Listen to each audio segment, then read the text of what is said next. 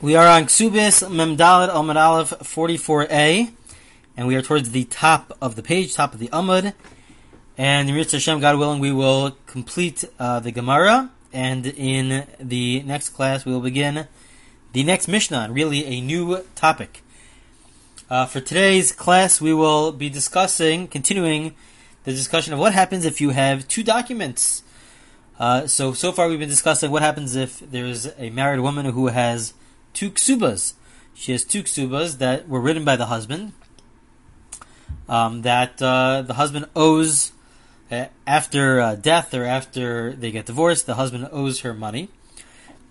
What happens if she brings out two ksubas that they're written on at different times with different amounts? So which one she could she use? There's only one ksuba uh, that she's deserving of. So which one does she use? As we mentioned uh, last time, that Rav Huna is of the position that you could collect, she could collect with whichever one she wants. If there's an advantage to collect uh, with one over the other, depending on the situation, and we discussed at the time uh, in the last class why she might pick the one with uh, less uh, less value, with less monetary value. Um, if it's an earlier date, maybe it makes sense to, to collect the one with the, with the lower value. Uh, but it's really up to her. In the end of the day, it's up to her. If there are two documents dated at different times, it's up to her. She can choose whichever one she wants.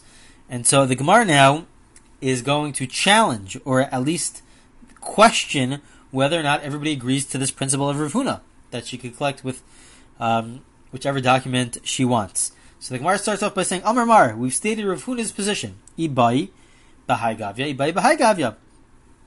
Rav Huna is of the position that she could collect with whichever ksuba document she wants to collect from. Once there are two, they both exist, only one could be the real one that uh, she collects from. So she can collect from with whichever one she wants. So the Gemara says, uh, "Lema pligadur of Nachman." Maybe this is arguing on Rav Nachman. We should say that this is arguing on Rav Nachman. Why? The Amr of Nachman. Rav Nachman says, "Shtei shtar tayos bezach bitul sheni es harishon." Rav Nachman is not discussing a ksuba. Rav Nachman is discussing, let's say, the sale of a piece of land, or the present, or giving it as a present, a, piece of land. And there are two documents dated at different times. One's an earlier document, one's a later document. So Rav Nachman says that if we have two documents uh, of a sale or two documents of a gift, uh, so then we go based on the second document. The second document overrides the first document. Again, this is all assuming the Gemara mentioned this uh, in the last uh, when we discussed it in the last class. This is all assuming that there's no reference to the first document in the second document. If there's a reference to the first document in the second document, then obviously we would follow the second document. But when there's no reference whatsoever, and we have two documents in front of us uh, dated at different times, so Rav Nachman says you do not have the right to choose, but it's a case where uh, the second, the, the, in the end of the day, the second document cancels out the first document. So, isn't isn't this against Rav Huna? Rav Huna said that in the context of Iksuba, she could use whichever one she wants. Rav Nachman seems to be saying that no, the second document overrides the first document. The Gemara says no. Maybe Rav Nachman is really not arguing on Rav Huna. The Gemara says, "Lamid Marla Amar Papa Moder of Nachman the Osif Beidikla L'Tesevus Kasvei Hachanami HaOsif Lamidi." Rav Papa says, "No, what are you talking about? Don't you know that Rav Nachman agrees that if there's something new, if there's an addition to the second document, let's say they're both documents of a sale of a property, but in the second document there's something extra, there's an additional um, there's an additional part to the sale. So let's say he's selling him the field plus some tree or, or something else, some some added element exists within the second document. So then Rav Nachman agrees that it is not canceling out the first sale. The only time that it would cancel out the first sale is that everything is equal. If everything is equal, and there's just the only difference is that there are two dates. Do we go based on the first date or do we go based on the second date? So then Rav Nachman says we go based on the second date. Now, uh, you might ask me, well, what's the difference? If at the end of the day, a sale occurred, uh, who cares uh, when it took place? Uh, so the Gemara will ask that. The Gemara will ask, well, what's the difference? Um, uh, you know, uh, in the end of the day, there's a sale here. If everything is exactly the same, so then, uh, so we need to explain why it would make a difference uh, when the sale took place? And uh, th- there are answers to that question, but the Gemara will, will, deal with that in a few lines. But in the end of the day, everybody agrees, says the Gemara, whether you're the position of Rav Huna, whether you're the position of Nachman, that if there are new elements to the second document, so then no, the second document does not cancel out the first document. Seemingly, we would take the approach that uh, the buyer or the woman in the context of a ksuba, she could pick and choose, or the buyer can pick and choose which document he wants. Does he want the document that's dated at an earlier date, or does he want the document that's at a later date, but the document also includes other parts uh, that he has also acquired? So it's up to the buyer.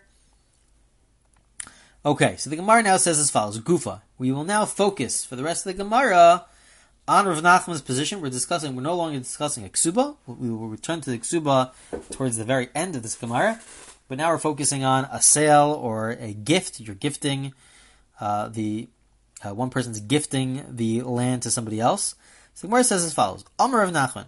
Shnei shars hayotzim bezeh bitel sheni We repeat Rav Nachman's uh, ruling that if we have two documents that are exactly the same, one has a date of January 1st, the other one has a date of February 1st, so then the February 1st document is the correct document. We go based, the second document cancels out the first document.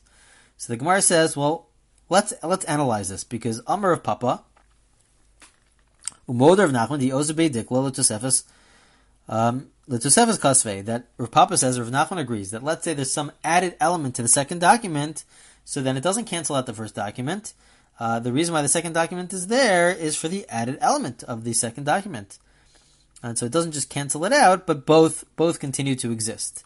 So the Gemara says, well, pshita, rishon b'mecha kochu dina debar metzra. If let's say the case was as follows, let's say everything is exactly the same. What the, the, the land that's being given is exactly the same. Uh, the only differences are two differences. One difference is the timing. One's on January 1st, for example, and one's on February 1st. But the other difference is that the initial document was a sale, the second document was a gift. So then, there's an, even though we're talking about the same piece of land, um, in, in such a scenario, there's something added to the second document, even though it's not stated, it's not a physical uh, property. There's no, there's no, there's no physical element that's being added, but it's to the benefit of the buyer slash receiver to have that second doc- document. What is the benefit? So the Gemara explains there's a concept called Dina Debar, uh, Dina Debar Metzra, which is basically the following idea. If I own a property and Reuven owns one property and Shimon owns the neighboring property, is right next door and owns the neighboring property, the law is, uh, the Torah says that if you are selling it, so then you have to have Shimon has first rights he's the neighbor. It's beneficial, more beneficial to the neighbor to acquire that property because it's right next to him. It, it extends his lot. And so the the seller, Ruvain, who currently owns the property, has an obligation to offer the sale first to his neighbor. He has an obligation to do that, Dina Bar Metzra. However, this does not exist if Ruvain is gifting the property to somebody else. If he's gifting the property to somebody else, then he could choose. Um, he could choose uh, who he wants to gift it to, um, who who will receive this piece of land uh, for free. Uh, the only time that he has to offer it to his neighbor is when it is a sale. And so by in the second document, which is dated on February 1st, by gifting it to another person, so now Shimon has no claim. Shimon has no claim to the land because the law only exists in a scenario of where he sold the land. So then Shimon could come back and say, well, hey, you never offered it to me first. But now that it's a gift, now that in the second document he writes it as a gift, so now it uh, it has a better and added value to the receiver. That is one scenario where there's a benefit, even though it's not a physical benefit, but there's there's a benefit to the to the receiver.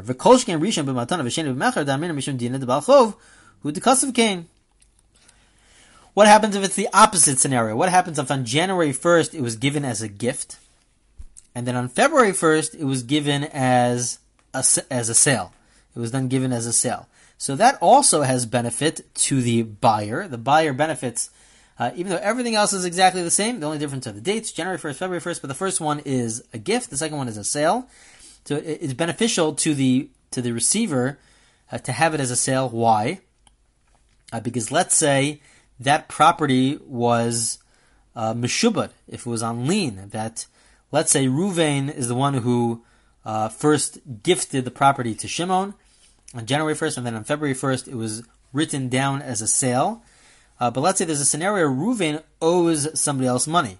Ruvain owes somebody else money, and included in that, besides for paying, let's say if Ruvain doesn't have money, so then um, the scenario is such where um, the he's he, he's required to pay from his field that he owns at the time, and even if he sold or gave the field to somebody else, uh, the person that he owes is allowed to collect that field from the buyer slash receiver. He's allowed to collect that field. That field there's a lien on that field, and so therefore, um, let's say Reuven owns owes Levi money, so Levi is allowed to collect from Shimon. He's allowed to collect from Shimon the field, even though Reuven sold or gave the field to Shimon. Levi is allowed to collect the field. Okay, so that that's the case. Now, so now it makes sense why it's beneficial to Shimon to receive it as a sale. Why? Because let's say Ruvain in January 1st gives it to Shimon. He gives it as a gift to Shimon. So now comes along Levi. Reuven doesn't have any money. Levi says, fine, I'm taking the field. So he could just immediately take the field away from Shimon. And Shimon has nothing now. But if on February 1st it's given to him as a sale, so if it's given to him as a sale now, so it helps out Shimon because if Levi were to come and collect the field from Shimon in a situation where Reuven doesn't have any money to pay, he can now collect the field from Shimon. Well, now Shimon, because it's a sale, could come back to Reuven and say, okay, but the field was taken away, but pay me for it. Pay me for it. There was uh, a, a charayas. He took uh, Reuven. It was a scenario where Reuven took responsibility and told Shimon, listen, there's a, there's a, it's possibility that Levi will collect the fields from you. I will pay you back. If he takes it from you, I'll, I'll, I'll give you back the money from the sale. Um, and so therefore, it's beneficial. This is another way in which it's beneficial to have a sale as opposed to a gift. Um, so in both scenarios, says the Gemara, whether on January 1st it was a sale, and then on February 1st it was a gift. So then that's beneficial because of the laws of uh, uh, of the neighbor, that the neighbor can't uh, have any claim to the land, to that property. Or whether it's a case where on January 1st it was initially a gift, and then on February 1st it was a sale.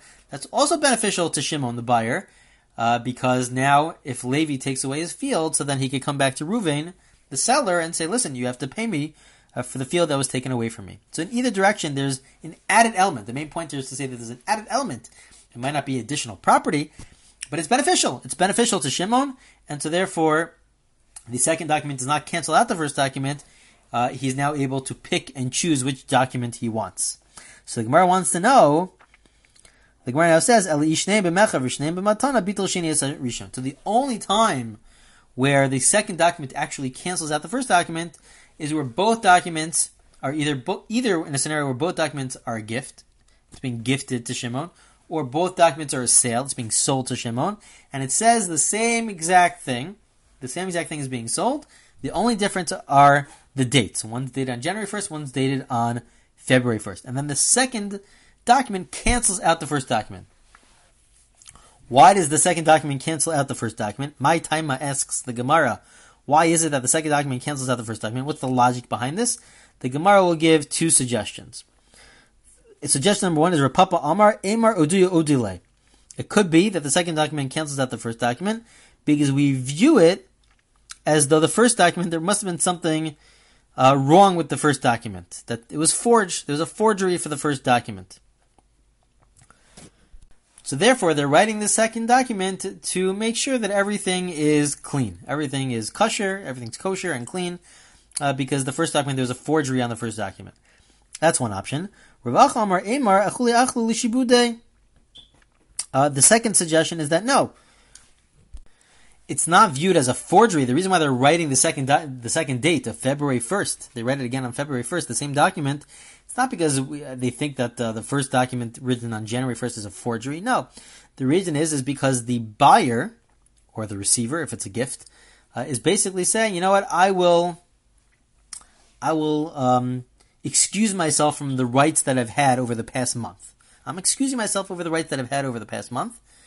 Um, essentially saying that as follows: that um, if it was on January first, let's say between January first and February first, um, Ruvain is the one who's selling this to Shimon, and Ruvain he takes a loan on January fifteenth. In the middle of the in the middle of the month, he takes a loan out.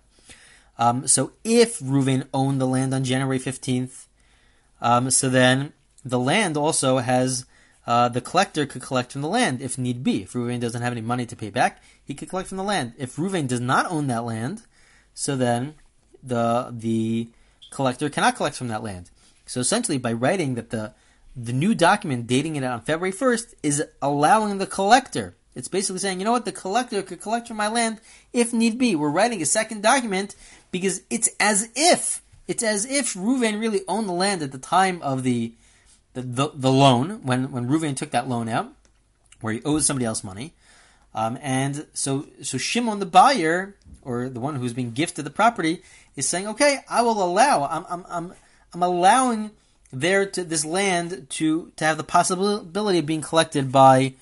Um, uh, by by uh, by the person that, that Reuven owes, owes money to, towards, um, and that that's the idea. It's not that we view it as a forgery. It's not like it's a forgery. The, the first document, uh, it's that he's he's excusing himself and he's allowing uh, the field to be collected.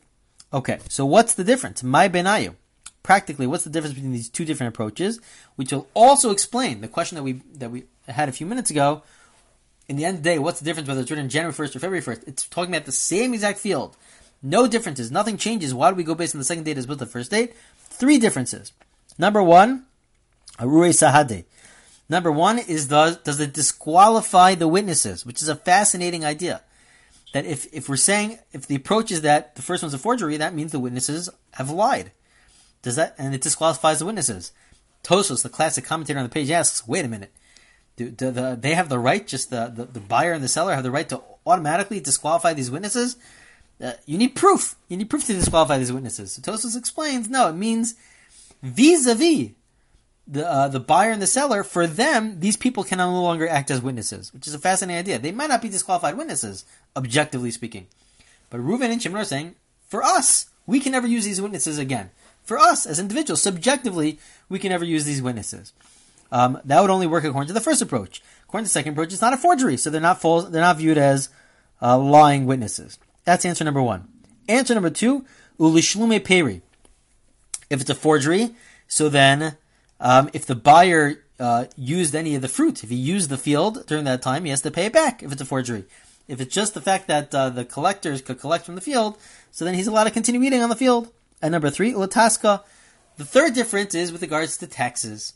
With regards to taxes, who is taxed? If it's a forgery, so then Ruvain the, the, for that month is is taxed for that field, and um, if it's just that he's being mochel, that he's allowing to collect from the field, uh, so then it really belongs to Shimon, so Shimon would have to pay the taxes from that field. So that would be some of the differences between writing the date of January 1st versus February 1st. Okay, so just to uh, to continue on in the Gemara, but it, that that's really the end of that discussion. At the end of the day, uh, everybody agrees that if we're adding something, some element to the second document, whether it's something physical or whether it's an advantage, it's advantageous uh, to the uh, to the buyer, to the receiver, to the to the isha, to the married woman. Um, so then it doesn't cancel out the first one, but they could pick and choose which one they want. If it's exactly the same, so then we go based on the second date. The Gemara now asks, going back to our original disco- discu- discussion, my have Allah diksuba. In the end of the day, with regards to iksuba, if you remember, we had the discussion about iksuba, about what happens if the the husband doesn't have money uh, to pay back? So then, the wife is allowed to collect from uh, the wife is allowed to collect from uh, his property, his property that he sold to somebody else, that he's given to somebody else. So the question is, from which property? Is it from property that he owned um, from the very beginning, from the time that they were halachically engaged, or is it from the time that they wrote the ksuba? So what's the law? Tashma, Dam Rav Shmuel, Mishum Lazar, Shimon, Mana Masayim and Ben Nisuin. One opinion is like Rav Huna, that the baseline amount of the ksuba, the 100 or the 200, that could be collected from the time of the halachic engagement, from the erusin. Anything extra is from the time that they write the ksuba. The Chacham argue, and they take the position of, of Rav Asi, that everything is from the time that they write the ksuba. The law in the end of the day is that it's not doesn't go back everything, whether it's the, the baseline of 100 or 200 or whether it's the extra. It is all uh, begins at the time of the writing the ksuba. At that point in time when they write the ksuba, then anything that he owned at that time, any field that he owned at the time, uh, could potentially go to the wife if he doesn't have money to pay to pay for the ksuba at the end of the marriage. Okay, that's the end of the Gemara, and we'll begin a new topic. The topic of Motzi Shem Ra, new topic with a new Mishnah in the next class.